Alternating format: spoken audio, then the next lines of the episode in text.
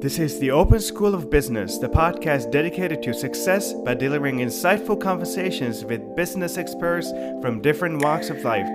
Here's your host, Anaru Musakwa, entrepreneur and a project management professional. Thank you for listening to this episode. Please leave your comments and questions, rate, review, and most importantly, subscribe. Let's begin. Welcome to our episode, and I'm very excited today because it's the first face to face interview. And today, our guest is Lauren Keene. Hi, Lauren. Please introduce yourself and tell us about what you do. Sure. Um, my name is Lauren Quinn. I'm the co founder and director of a small school, a micro school in Northern Virginia called the Village School. We are part of a global network of schools called Acton Academies and who are reimagining education for children ages K through 12th grade. All right, that yeah. is really great. This is how we actually met with Lauren um, because I was looking into the ideas of collaboration, entrepreneurship, and since I do have a child, I was looking into uh, education around it and where uh, children can get that type of education. And I stumbled across Acton mm-hmm. Academy and in our area in Washington, D.C., Virginia, and Maryland, uh, Lauren is one of the founders of this amazing school. And I did have a tour there. It's amazing, and mm-hmm. children are just learning independently mm-hmm. and in collaborative space. So, my first question is How did you start? How did you come across the idea, and why did you want to start this business? Sure. Um, I think probably like many entrepreneurs, it started with finding a, seeing a problem um, in education. I saw a problem and I wanted to be able to serve children and families better. So that's a short answer. The longer answer is that I had spent more than a decade as an educator and teacher um, in various schools, both public and private. And, you know, I had really come to observe many of the disheartening elements um, in traditional classrooms. So, disengaged students teach to the test. Um, by and large, I, I felt like kind of the light was being lost um, in children's eyes, um, and including the staff as well. So it really came down to the fact that I, I felt like all of this time spent in school was amounting to a lot of wasted time and lost potential. Um, and so that was kind of my professional stance um, where I, mm-hmm. I recognized this problem. And then, as a mother to two young boys, um, once my own two children entered um, traditional school, which we decided to try, mm-hmm. Um, I saw the same thing happening kind of this complacency, excuse me, complacency setting in um, and disengagement and just this loss of curiosity and i thought learning is supposed to be fun and joyous. Yes. and um, they were going to montessori before so they went to play-based play-based preschools and uh, and then entered kindergarten in our local public school. Um, and at that time i had entered um, into the fairfax county public schools as a part-time advanced academic resource teacher. And so was kind of experiencing similar to what they were in, in school and that we had a lot of very committed professionals and educators who were trying to put band-aids on a system that in my opinion was just broken so a lot of managing and compliance and um, in terms of in the classroom versus really empowering learners to take that their learning into their own hands sparking curiosity all of those things that if you watch young children in preschool oh, experience yes. it there's just for me, it felt like, why is this stopping in kindergarten? Why are we saying that now? Now we're going to test you, and now we're going to take all the fun out of learning, and um, and and we're going to force this this curriculum upon you rather than right. really looking at the differences in all of the children, their unique gifts, all of the things that they could be curious about that they could just follow that and building a curriculum around that. So Montessori was something I was always inspired by. Um, yes. For various reasons, we didn't pursue that for our own children at the preschool level, um, but the whole idea of following the child definitely started with her, and it is actually what Acton started on. So Yes. Yeah, that's wonderful. I and I think from my own experience, since back in the day we didn't have any play-based or independent learning uh, type of education establishments, I found it always interesting why certain kids would thrive, mm-hmm. and and uh, uh, certain kids like uh, would hold back, even though, uh, for example, I was a straight A student, mm-hmm. and I had friends who, if we had a conversation, had really profound, interesting thoughts. And I would see that they're really smart mm-hmm. and they know answers sometimes to certain difficult questions. Mm-hmm. But when it comes to exams or being able to uh, just share with the class, they would stumble mm-hmm. and they would not achieve the same excellency in grades. Mm-hmm. Um, and uh, it always struck me why it happens and why they're getting demotivated.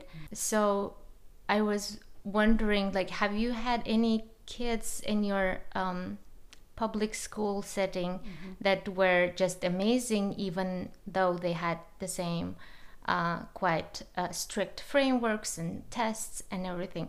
And why do you think that happens? Sure, that's such a great question. Um, so I think traditional school is based on the learn to know. So it's learning to know facts, learning to know dates, learning to know information because it's mm-hmm. all driven by the testing industry. So if you have a memory, if yes. you have a good memory, you mm-hmm. would get ahead. Exactly. Mm-hmm. And then if you know how to do school well. So if that's mm-hmm. what school is, um, then there are a lot of students who know how to do that well. It sounds like maybe you were one of those students who know knew how to do that well. Mm-hmm. Um, I think for a variety of reasons, girls seem to to do that, show that more often than boys. Sometimes I had two very active boys, so the mm-hmm. very nature of having that um, real desire and need to to move to do hands-on. I mean that's across genders. Yes. um, it's just it's so apparent and it's so lacking in our in our model. So when you have a when you have a learner who is really good at memorizing and really good at taking tests, then then we look at them and we say they're doing fine, they're doing great in school. Yes. Um, and when you have a learner who it's very clear they have other needs that aren't being met, it's really impossible to ignore. Um, and th- those are the learners who typically struggle all the way through school and ironically they are the ones that, that tend to do really well outside of formal education that's what i was going yeah. to say because if you look at the statistics mm-hmm. the entrepreneurs uh, business people mm-hmm. uh, they are uh, most of the times ch- children and students who were getting by school getting c's mm-hmm. and getting really frustrated with the whole structure um, of education yeah and uh, I think that's another um, segue into how do we take uh, the students and the people who are very used to a structure and know how to compete and collaborate well in a very structured environment. Mm-hmm. And if we um, take a child from like a successful uh, students from a traditional school and put them in a more uh, free learning environment how mm-hmm. do they navigate because sure. i think a lot of people who got used to having jobs mm-hmm. they struggle when they become entrepreneurs and they have to work for themselves mm-hmm. so if we could crack the code with children i'm sure we would also be able to share with our adults how you can readapt your skills and um, and just use it for your everyday life and business yes that's so true um, well, interestingly enough, a lot of people think Acton Academy is um, is a free school where children are able to do whatever they want, and and actually, it really is based on a, a complex systems. Um, so we're learner driven, and we would not be able to do that without a lot of layers of systems. And so, okay. what those systems allow for is they allow for a lot of freedom but a structure so so to your question about entrepreneurship and kind of developing these skills at a young age and collaboration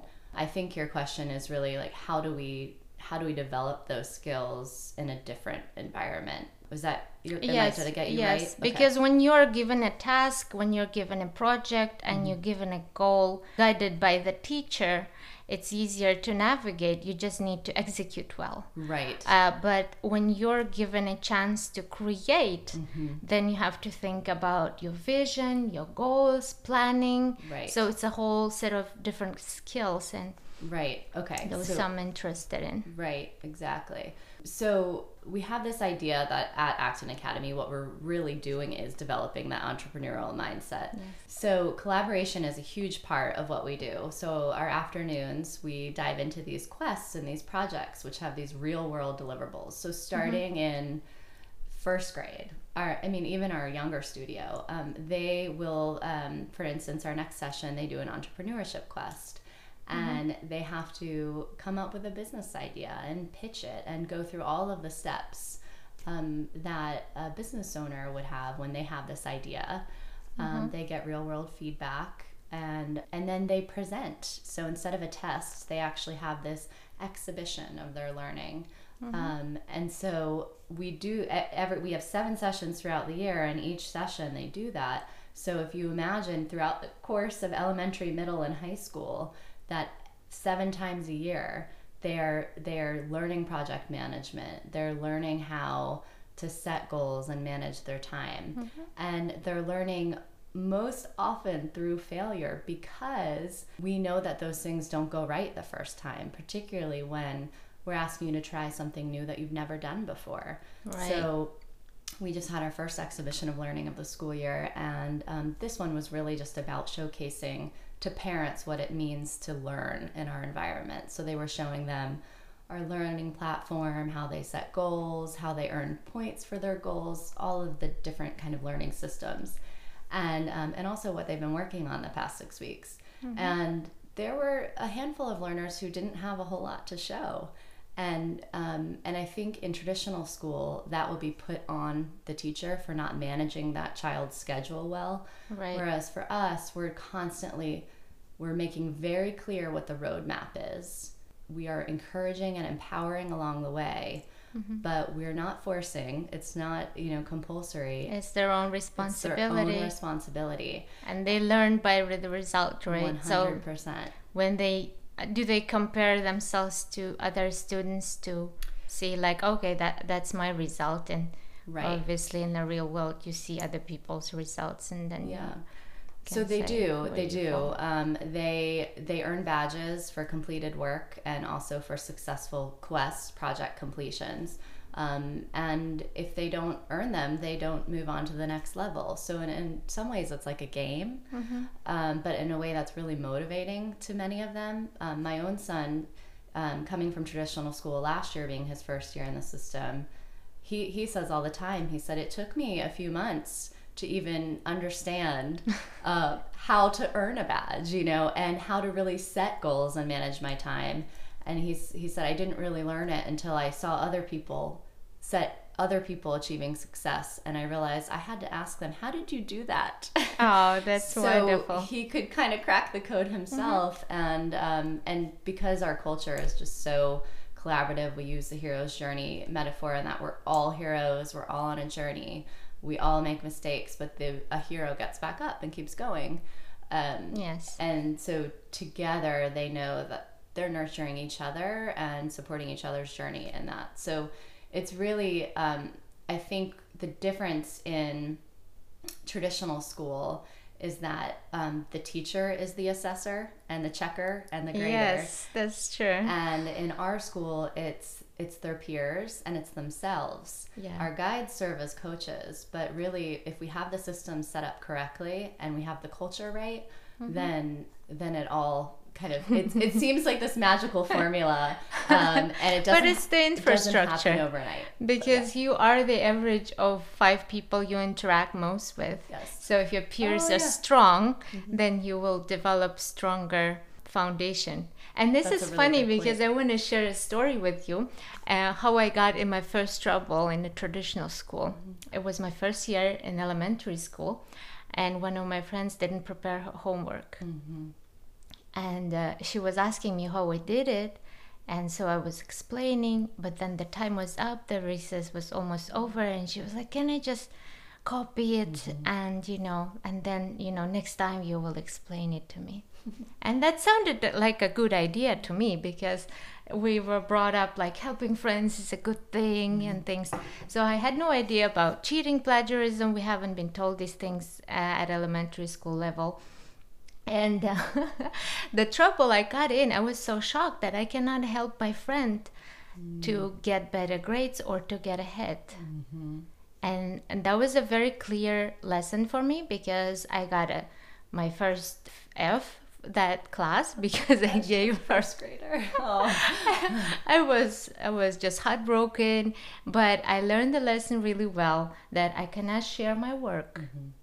and uh, obviously I can you know help them, but children are not very good at managing their time, so they wouldn't ask me the questions at the right time. Mm-hmm. Therefore, I wouldn't be able to help them again. So what happens is that even when you have good friends who are willing to help you and you have good structure, you still might not benefit from them because of the traditional uh, school structure. Mm-hmm. Um, so unless you have a tutor and i mean the, the, whole structure is very well designed for that you can get a tutor mm-hmm. you can get uh, another a, a extra class and mm-hmm. sign up for this class that class and etc um, so, but I love this idea that children can learn from each other, and this is how it works usually in life too. If you have a friend who knows, it's good to talk to them, mm-hmm. it's good to find out information. And thanks God, now we have Google as well. That's right. Yes. but uh, yeah, I, but even Google, you have to go through a lot of things. You probably need a mentor to just even uh, teach you how to Google and what materials are good and what materials are probably waste of time. This is a great uh, example of how collaboration works much better than competition or uh, ignoring or just strict rules about like yeah. Not sharing your work and not plagiarizing. And it's not is, a new idea. Yeah. I mean, it, it's an old idea. Maria Montessori was was the you know the, with multi age education. It's the idea that we learn best from each other. And so so in traditional school we have single grade single age, right? Based on your birthday. This is what you're going to learn. This is who yes. you're going to learn with. And then you have teachers who issue grades and there's just no ownership and there's no peer collaboration. The the structure of traditional school it it supports competitiveness against each other rather than collaboration. Yes. And if there's one thing that I would say is probably the most important in education that we do it's the it's the peer-to-peer learning it's it's hands down way more powerful than any other educational model mm-hmm. So it's really it's pretty neat to see yes yeah and also to uh, just dig in more on the competitiveness versus collaboration topic you mentioned that in traditional school competitiveness is promoted and i was wondering because you do get badges as well in acton academy and you do get results at the end of your fair exhibitions. Mm-hmm. Uh, but however, what really prevents kids of thinking, "Oh, let me just sh- let me just keep this know-how to myself like mm-hmm. a lot of entrepreneurs yeah. still do they wouldn't share their secret sauce oh, right. or a secret structure or something that has to do with their business and they don't want the world to know about it uh, to get ahead mm-hmm. again to become this best person in the room or in the competition and whatnot. Mm-hmm. So, how do you think kids unlearn that and learn this new, more productive behavior of collaborating? Sure. I'm glad you said unlearn because there's definitely a process of unlearning, particularly for older learners yeah. coming in from traditional. I mean, even when they're five, they already know right. that there there could be someone who can do certain thing better than the other, right. like even jumping or running, right. whatever they do, they notice because parents give feedback. They're like, "Oh, you did a great job," right? Or, "Oh, you need to do a bit more." Yes. So. Yeah. So that kind of goes back to at the beginning I was saying how traditional school is learn to know. Our three we have three main pillars at Acton Academy, which is which is learn to learn, learn to do, and learn to be. And so what you're really talking about, and I can dive into those, but learn mm-hmm. to be is really the part of our school that's based on character.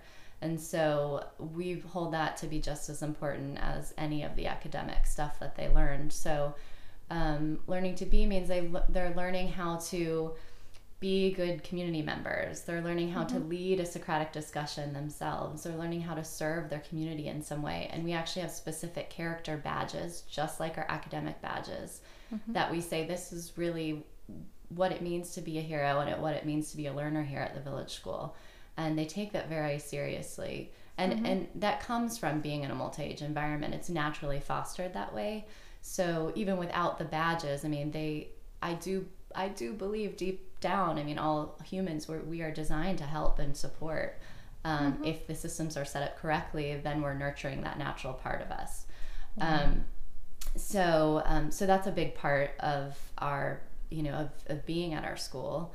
Um, I would say it takes new learners quite a bit of time to learn how to be responsible for themselves before they can kind of take on that extra level of leading and supporting others. But um, but it does happen, Okay. and it, and we're in year two now, so it's pretty magical to see how that's how our returning learners from last year have really stepped up as kind of the preservers of that culture at our school. It's like this is who we are, this is what we're all about. Um, We're here to help each other. And it comes back to values. Does. And uh, I guess the neuroscience around it is also when you do help, you get dopamine. Yes. And yes. Yes. When you yeah. share, you have this uh, deeper happiness and content Yeah. rather than when you have the prize and everyone around you is miserable. It's so true. And really, Acton, I mean, all of our, every part of our learning design is based on best research and cognitive science. It's, it's very, it's a very intelligent design and human motivation and yeah, Yes. lots of layers. That's great. Yeah. Also, you mentioned uh, that you have seven sessions during the year, Mm-hmm. and each one is six weeks. Just about four to six uh, weeks. Mm-hmm. Okay. And what about in between? What do you have? Are they breaks or? They are. In fact, we just How finished our days? last session yesterday, so we're on our first break. Um, It's a week, and they're Okay. usually tacked on to a holiday. So like Monday is Columbus Day. Yes. Um, and so it's again this idea of, you know, we can work really, really hard in these kind of sprints, and then we need to rest a little bit. And then we come back in and we start a brand new project and quest, and That's wonderful. and we do another I sprint. mm, I remember back in the day we used to get um, not necessarily homework but certain projects for our breaks Mm-hmm. like a book to read or write an essay. Do you have that type of things as well or it's just pure rest? Yeah, well, it's up to the learner and the family. We don't do homework at all. We don't issue, it's not required. Um, Okay. However, our learners do homework all the time based on their, because they want to. Okay. Um, they're either really focused on achieving a goal that week or um, maybe they're catching up because one day in the studio they weren't particularly focused. So they really learn how to kind of calibrate that as, as they grow. Mm, That's Um, great. but yeah. no, I mean, Mm-hmm.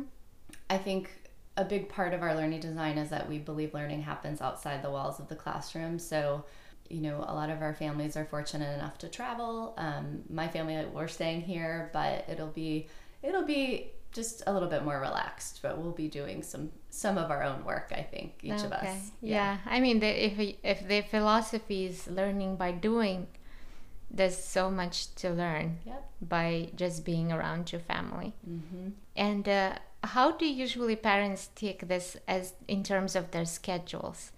Because these are the times where they might be at work and really busy. Yeah, that's a reality that, that we're still trying to work out. Um, some Actons have intercession camps um, where they offer different activities on these breaks. Um, a lot of our current families um, are entrepreneurs as well, so they are able to kind of find some flexibility in their schedule, whether they work from home or um, they take that time off or they share that they split time with their spouse if they can. Um, the reality is that's still really hard for a lot of families. Um, so we're hoping as time goes on and our community grows that we'll be able to, able to offer some opportunities there for dual working parents that just don't have that flexibility. Um, so that's on the that's on the horizon yeah All right, great. Yeah. So uh, we were talking about how uh, you were in education, and this is what you saw as an opportunity. But were you looking for that opportunity in that particular time, or is it mostly because your kids were going into school and you were looking for an alternative for your kids? Yeah, um, I think it's really interesting. Um, And the reason, um, yeah. let me just tell you why I'm asking. Sure. Because a lot of people uh, do full time job, and especially being a teacher, it's very easy to fall into the structure where everything is so predictable. You like it, mm-hmm. you have a stable uh, stream of income, yeah. and all of a sudden going to on such a hero's journey. Yes. I applaud you, and also I want to. Sh- to find out more so that we can share with our audience on how to do that how do you find courage and motivation yeah. and finally do it? Yeah that's such a good question. You know for me it was really um, it was just so many years of asking why and not being satisfied with the answers that i found within the traditional school system mm-hmm. that I knew I needed to either find a totally different career or try to reinvent it. And so I really just listened to that nudge and I think sometimes when you when you talk about something enough like to neighbors and friends and family members, sometimes they can mirror back to you what you're saying and what you really want to do rather more so than you can even that you've even realized yourself. So for example, I would complain about the things I was mm-hmm. seeing um, in traditional school, the amount of seat time, the disengagement, the the children. The only questions they asked were, "What is this on the test?" It just was so disheartening to me. And so after doing that, I, I really there were a couple of a handful of people who kind of served as those signposts that said, "Well, what if you started a school?" which I thought, wow, that sounds very ambitious. and it's not, I did not go into education thinking uh-huh. that's what I would do. But then, of course, it became very personal when I really saw my older son struggling immensely in traditional school. And he was just so bright and so curious. And watching that light go out was just heartbreaking. So that led me to just search. It really just led me to continue searching. And, um, and it was really through my i've always loved research and it was through my own research and a few google searches later that i found acton academy and i thought oh, this is it. They have mm-hmm. all the pieces put together that i believe is just the way school should be. Um, mm-hmm and of course then i told my husband i think i want to start a school and she thought you know that wow okay it wasn't yes let's do that right um, but we did talk it through and decided to apply to apply to join the network and then flew out to austin texas um, to uh, the founding school in Austin. Mm-hmm. And um, after two days there, he looked at me and he said, Okay, I'm in. Mm-hmm. Um, it's not something you can see and if you know you have the opportunity to do it for us it just felt like we couldn't not do it mm-hmm. so i don't know how that relates to other people's calling and courage except to just really be curious mm-hmm. about those nudges and and also the things you're really dissatisfied with just rather than accepting them for what is just be really curious about that and ask yourself is there a way that mm-hmm. i'm being called to serve here um, and that is kind of how I would describe a calling, which I think we all have, um, whether it's our main job or our side job, or, you know, that it's just something that makes us who we are. It allows us to fulfill our full potential. Um, and then hopefully it makes the world a better place in the process. So, mm-hmm. but yes, it does take a lot of courage and it, it takes a willingness to learn and be humbled again and again and again for all the things you don't know right? Yes. Um, so, uh, and of course, I'm part of a larger network of support that's just amazing. So, mm-hmm. I would say if you can find that network of support, if you're going, if you really want to take the leap, um, yeah. then then you know that when things get hard, they're there, and that and so, you'll get uh, through it. As a, I know that Acton Academy is operating as a franchise, so you you pay certain fee a year, and you get support. So, for the benefit of uh, maybe anyone else wanting to open or anyone else interested in general franchisee mm-hmm. uh, model, what kind of support do you get and what kind of support did you have? I mean, what kind of things did you have absolutely figure out yourself? Sure. Um, um, so, it's interesting because you they actually say we're not a franchise we're a network of learner driven schools however you do pay um, once you apply to the network if you get accepted mm-hmm. um, you do pay to kind of be a part of that a one-time fee oh yeah that's my bad i mean no, even no, though if okay. it's not a franchise i would say i guess to the benefit of acton academy that right. uh, first of all, it's really based on your values, and they want to attract people who want to serve the communities and who are on the side of this innovative approach. Right. It's not just the money maker for anyone who wants to come in. Right. Uh, and then to be fair, if you compare to any other franchise education or even other franchise opportunities, uh, it's a humble uh, contribution in, in a Yeah. sense. Like it's not a ripoff, Right. in my opinion. Right. So that's already right. good. And I don't think Laura and Jeff, the founders, have ever seen a dime of it. They were fortunate enough to, I think, have what they needed financially before they started Mm-hmm. So it's really for them. It's an act of service, which is just amazing. yes. Um, Acton is a bit, we are big believers in being self directed learners. Mm-hmm. So while there is a large network of support, there's also a very um, big understanding that anybody wanting to do this is a self directed learner that does not Mm-hmm. need to have their hand held through, through all the steps, even though sometimes you want to. Um, So the the network in general, I mean, we have our learning design, so in all the systems. So what that means is um, there are various systems to um, like um, building independence and point system. There's a journey tracker. There's there um, which allows our learners to actually um, input their goals. That's created by Acton Academy. So there's Acton created resources that you have, um, and then the quests and projects are also there. You don't have to use them. Um, the only thing that you promise to do as an owner and part of the network is maintain a learner driven environment.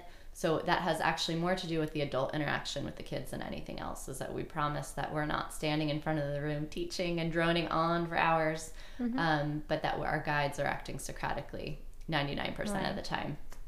Um, and then, of course, there's an online forum. So as you kind of go through the process of setting up and um, or even you know years in, uh, lots of different situations arise that you just have questions about.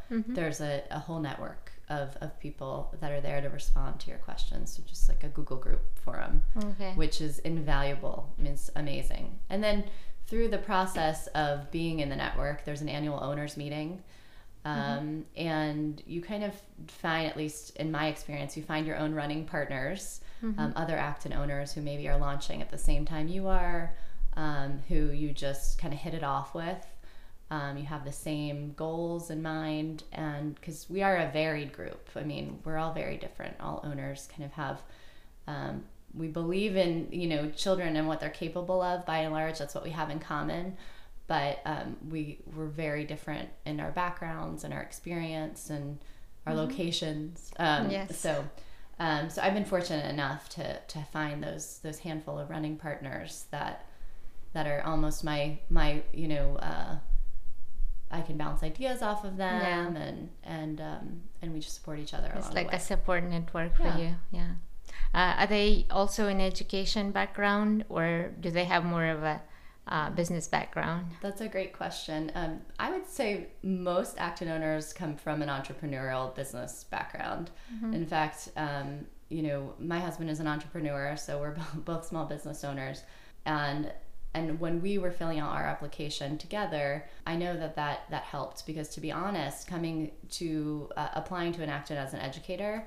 Um, was something I had to talk a- around. I had to really, I had to really convince uh, the network that I was not a traditional educator um, because there's a lot to unlearn if you really are, uh, you know, Yeah. if you really are used to being in that traditional setting.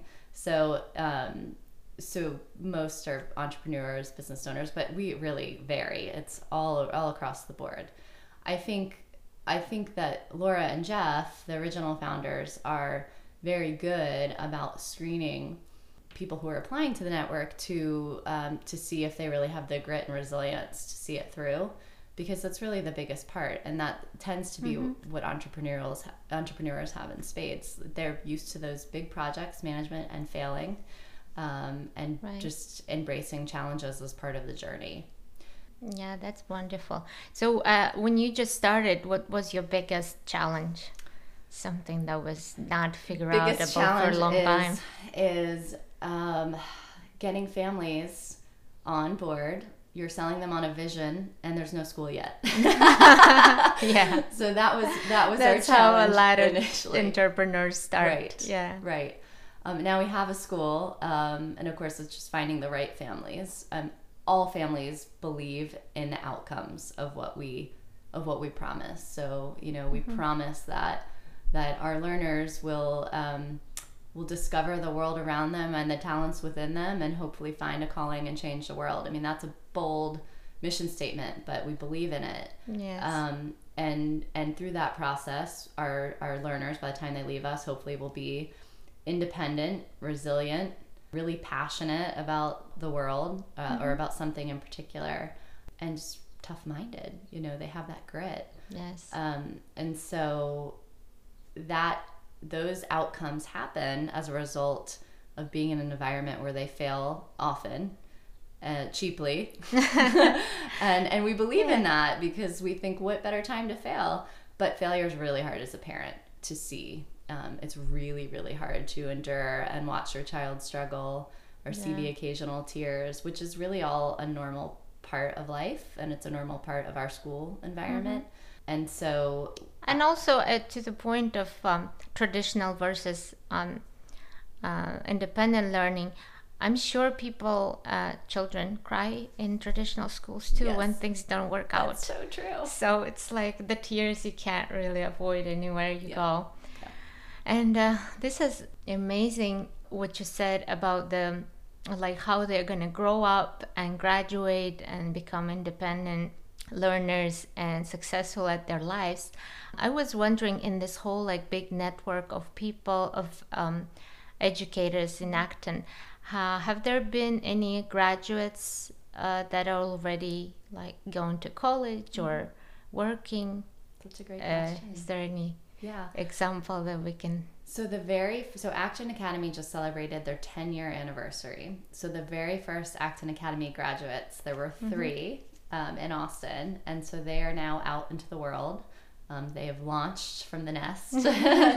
um, from the launch pad. That's right. that's the high school from, name, right? exa- exactly, from the launch pad.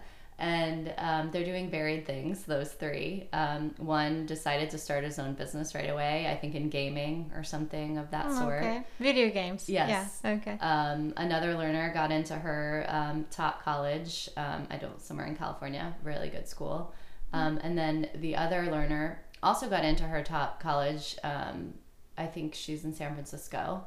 Um, but she decided to defer her enrollment for a year so she could travel the world and be a consultant for Acton Academy, which is pretty amazing. So she mm. actually traveled to various Acton Academies all over the world.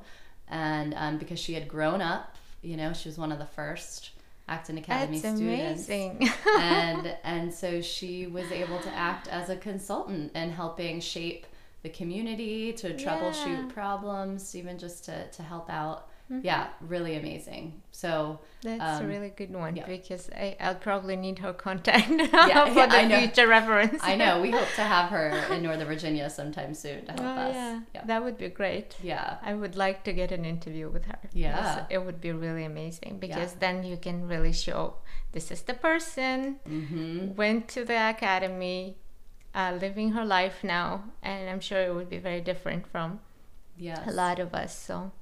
Yes, because by that time, all of those learn any of our learners that graduate from Launchpad have had many different apprenticeships, um, mm-hmm. because that's part of our high school program is that they get out there and they do things and they work in the real world, and so versus you know when I left school having no idea what I wanted to do, um, that by the time they're 18 our, our learners at least have a really good idea of what they don't want to do but most likely right. have a pretty good sense of what their gifts and talents are and how they can use them to serve the world in some way yeah it's amazing because this is very similar to what i've did what i've done like for some reason i always did did draw a line uh, for the activity that makes my money and for the activity that i do mm-hmm. just I do it. Mm-hmm. And it was so funny. And now I'm trying to actually synergize those two and make it into one. Mm-hmm. But something that I've always done uh, in school was uh, writing, interviewing,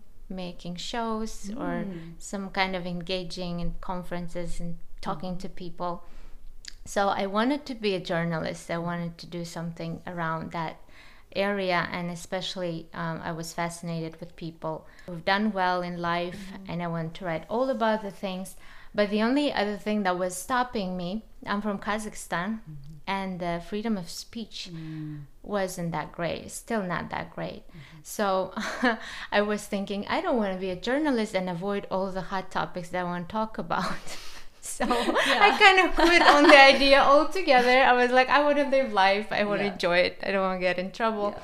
So this is how I started. But now I realized, hey, this is what I do. This is what I love. I should be doing that. Mm-hmm and I didn't even need all of my other seven years of education that was hard, expensive, and everything. so, yeah. but it's very interesting. but I, I really am grateful for my education though because it got me to the point where I know what I'm talking about. I know the people I want to interview. So it became a lot larger. But I was thinking that I could have made money doing what I wanted already when I was 15. Yeah. And I don't know where it could have taken me if I started right away. Mm-hmm. So that's why I really applaud to this idea. Um, and uh, this is probably something that um, related to you, like in your childhood, what you were dreaming to be, and how did that, like, what were your favorite books? What were you thinking when you grew up? Sure. Was it something you always wanted yeah. to be a teacher? I've always loved people. I know that sounds really weird, but I've always yeah. loved um, the act of discovery and I've loved learning and I've loved seeing other people discover new things. Um, I think my favorite movies are always movies where the lead character discovers something about themselves. Um, yeah. Um, themselves and um, and then I mean it's the typical hero's journey story. So they discover right. something about themselves and then they're changed and they just they get to live a fuller life. Mm-hmm. Um, and so even even as a young child, I think my parents would laugh because they would find me as like a 10 year old looking at some of their like psychology books and, yeah. um, and so i i um i went through school just reading a lot and um, and then when i went to college i majored in communications because i really was interested in how people communicated and how um, communication is not just a verbal i mean we have visual lots of different ways of communicating and how that you know if we if we really hone that craft how we can improve people's lives mm-hmm. um, and so I, I went to villanova university graduated with a degree in communications and public relations which you know I, I did that because i was interested in it not because i knew what job i wanted necessarily mm-hmm. um, and I was thankful enough, I, am fortunate enough to have parents that really always encouraged me to follow my curiosity. Oh, yes. Um, and then and then after that that's um, why you decided to do the same for your kids that's right exactly exactly yeah. because it's just the path to a meaningful life i think so um, so then uh, i spent a year or so in dc in washington dc working as a recruiter for um, just a small um, administrative like recruiting firm. Mm-hmm. Um, which is pretty funny because I was in my young 20s and it was my first job, and here I was helping other people land jobs. Like, yes. just, um, but I really enjoyed. I enjoyed helping people find that job that they were really passionate about, mm-hmm. um, and who had people that really had the talent, skill, and passion for it and realized that I really didn't enjoy um, working with with people who really just were looking for a job. Mm-hmm. Um, and and so I, I, saw a distinct difference in kind of the paths in life we can take, yes. and um, and long I, I think just through a lot of soul searching and introspection, I realized that what I wanted to do was help children. Like thinking that if I'm helping these young adults find jobs who really don't know what they want to do or what their skill set is, why aren't we starting earlier? You know, why yes. aren't we really nurturing that in our K through 12 schools? And, and so by the time they graduate, they have a strong sense of who they are.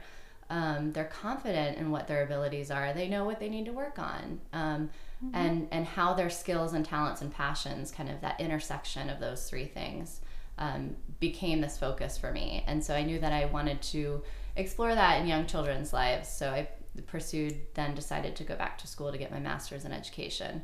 So, mm-hmm. in many ways, now, of course, my undergrad degree in communications and PR and my master's degree in education and um, early childhood and elementary education has has definitely merged to um, yes. to serve me in this role as a director and co-founder of a school. Um, which mm-hmm. I, of course, had no idea at the time I would end up there. But right. by following my own curiosity, here I am. Mm-hmm. Um, so I really believe in that. Um, that's a, a long way of saying that I think as long as as families we can and schools we can create that culture of following your curiosity um, then each one of us are much more likely to to live a life that allows us to fulfill our full potential um, and find that calling right yeah and uh, so basically when you're motivated to do something and you go through different things and you find out what you really like what you don't like mm-hmm. and things that end up being in your toolbox can really prepare you for the bigger thing in your life. Mm-hmm. This is how I see like even when you fail, even when you go somewhere where you don't like it, there's certain aspects and certain elements I'm sure you can take in your toolbox and it will be forever with you. Mm-hmm. So that's the part I, I really like the way you said, oh, when, when you see someone who's looking for a job mm-hmm. and someone who's really passionate about their jobs, it's absolutely true. Like when I uh, take on uh, coaching for uh, project managers, mm-hmm. Uh, and I see that right away because when they're doing interviews, mm-hmm. you can see if they have a spark in their mm-hmm. eye or if they don't. So when I prepare them, I coach, I you have to like look if you really want a job in project management you got to have that spark the, during when you talk about it right.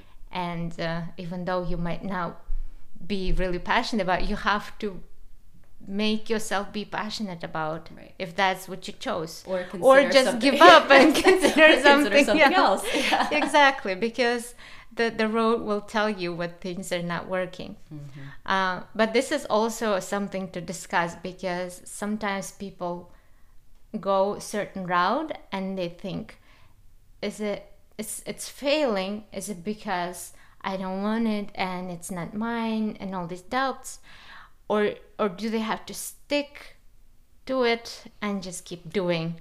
And you know that's what's called grit. Mm-hmm. and they just keep on doing it. And finally after i don't know 20 years of uh, work at it they they have a major breakthrough. So mm-hmm. like in your for example experience when you're feeling like something is failing how do you distinguish between the 2 mm-hmm. and if you think that you have to keep go keep going mm-hmm. how do you make yourself keep yeah, going how do you motivate that's a really good question i think and that's and i do think that separates entrepreneurs from people who choose a different path because i think as an entrepreneur, you have to look at failure as a learning opportunity again and again and again. Um, and maybe it's just learning how to, I mean, maybe it's just learning how to sit with that discomfort for a little bit until mm-hmm. it passes. Um, sometimes there is a clear solution, and sometimes you you sit back and you say, "This is what I signed up for." I signed up for all the good and I signed up for all the struggle that comes with um, doing something brave, you know, and mm-hmm. and taking those those uh, risks. Um, so um, that that's definitely a really challenging thing, I think, for most people because um, I think if you're choosing, if you really believe that life should be this constant path of happiness and and ease and comfort um, then then doing something like owning your own business or launching a company or anything like that is just um, it's going to come as quite a shock. Mm-hmm. Um, so for me, it's two things. I think anytime I face a real struggle, I think to myself, first of all, this too shall pass because something in the moment that always seems really large, um, it is in that moment, but it does pass.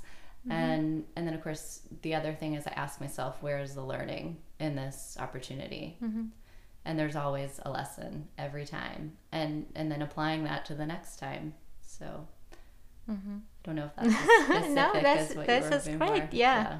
And uh, while you were talking about it, I was thinking, since you went from you know the communications a little bit and then education um, and obviously now this is your own business do you have any other interests or projects you want to do? Maybe when this is stable or when the, your kids graduate. Yeah. I don't know something interesting and different. Yeah. Do you my, have my nine-year-old said to me the ideas other day he goes mom i don't think this is your only calling. And, Ah. I, and, I, and I said really? He said yeah and I, I, I feel like you're going to do something else. I thought that was really cool. Um, i would love to write um, a book someday whether it's a memoir about this experience or or something more fun in the fictional realm. I've always loved to write. Um, and that's that's definitely I, that's on my agenda for life goals um, but i think of that as kind of the next chapter after my children are grown and out of the house Mhm. of course i'm still writing constantly but um, but that big project would happen then I would uh, buy the first book Oh, for sure. you. or maybe we should collaborate on one. Yes. because books are really amazing. I love books. Um, so speaking of books, uh, any favorite book that Yeah. really like made a difference so my my team of colleagues and my the guides uh, that I work with always and my friends actually always laugh at me because I'm constantly referencing Brene Brown. yeah, but I love um, which is amazing. she You a- cannot she's not a- reference her. I know she's amazing. Um, so Daring Greatly was a was a, one of my favorites because that was a real turning point for me, where I knew that I that I could stay in this comfort zone of um, kind of a, just a balanced, easy life, where I could go for something that I really believed in that I'm doing now. Um, so Daring Greatly was great. Um, no Man is an Island, which is kind of a classic by Thomas Merton. I love that book. Um, and of course, Courage to Grow. So that's Laura Sandefer wrote that Yeah. about um, her journey to start Acton Academy. That's a wonderful one. Yep. And uh, uh, yeah, on my Audible, I was listening to that, and then there's another one, Courage to be Disliked. Mm. oh yeah. that was really good as well because Yeah. it really talks about how you can take that competitiveness out of you Mm-hmm. and become you know employ this new attitude towards the world But it's such a, it's so true because if you if you ask what you have to have that courage to be disliked if you're going to do anything where you're just visible to the world, right? It's, Yeah. it's just that's just the way it is. It's yeah that 80-20 rule or something. yeah the pareto rule you have to do that Right. so what else do you do every day that you know helps you uh, some daily habit that that helps you to be yeah. on top of it Um, I try to practice gratitude every day. Um, and I say practice because it really is a practice. Yes. Um, it's easy to say you're grateful, but, um, and I do that by either first thing in the morning, you know, with my cup of coffee, I'll think about what am I really grateful for? Who do I have to thank? It's usually who do I have to thank? Um, and I will um, send an email or a note or something to one person. And I really try to do that every day. Or I'll call my mom at the end of the day and thank her for, for something hard that she endured. Um, and uh, because I know that I am where I am because of all of the people that have supported me along the way. So, um, so I'm always want to maintain that sense of gratitude for for everything that I have, for all that I'm currently doing, um, and make sure that I'm really. I don't think you can say thank you enough to people. Yeah, and that's a wonderful habit because it gives you a different uh, headspace, different vibration completely, Yeah. and people can feel it. Yeah. that's exactly what, like when we met. I was just very drawn mm, to you, to the idea, because I feel that like the whole um, attitude is very different yeah. from if the person wasn't very grateful or mm, you know not deep enough i would say Yeah. so Cool. well thank you so much Yeah. today i'm really My grateful to have um, interviewed you and had this amazing discussion about learning and collaboration Mm-hmm. and i wish you good luck in all your endeavors and uh, I hope to see some of your graduates and Yes. interview them in the We'll future. send them your way. And Maybe you can have an internship for them, apprenticeship for them at some point. Oh yeah, definitely. I would love that. Yep. Yeah, I've had been lucky to have had very good mentors and uh, internships, scholarships. So I would like to help and give back to the younger people Thank now. You. Thank you so much. Thanks a lot.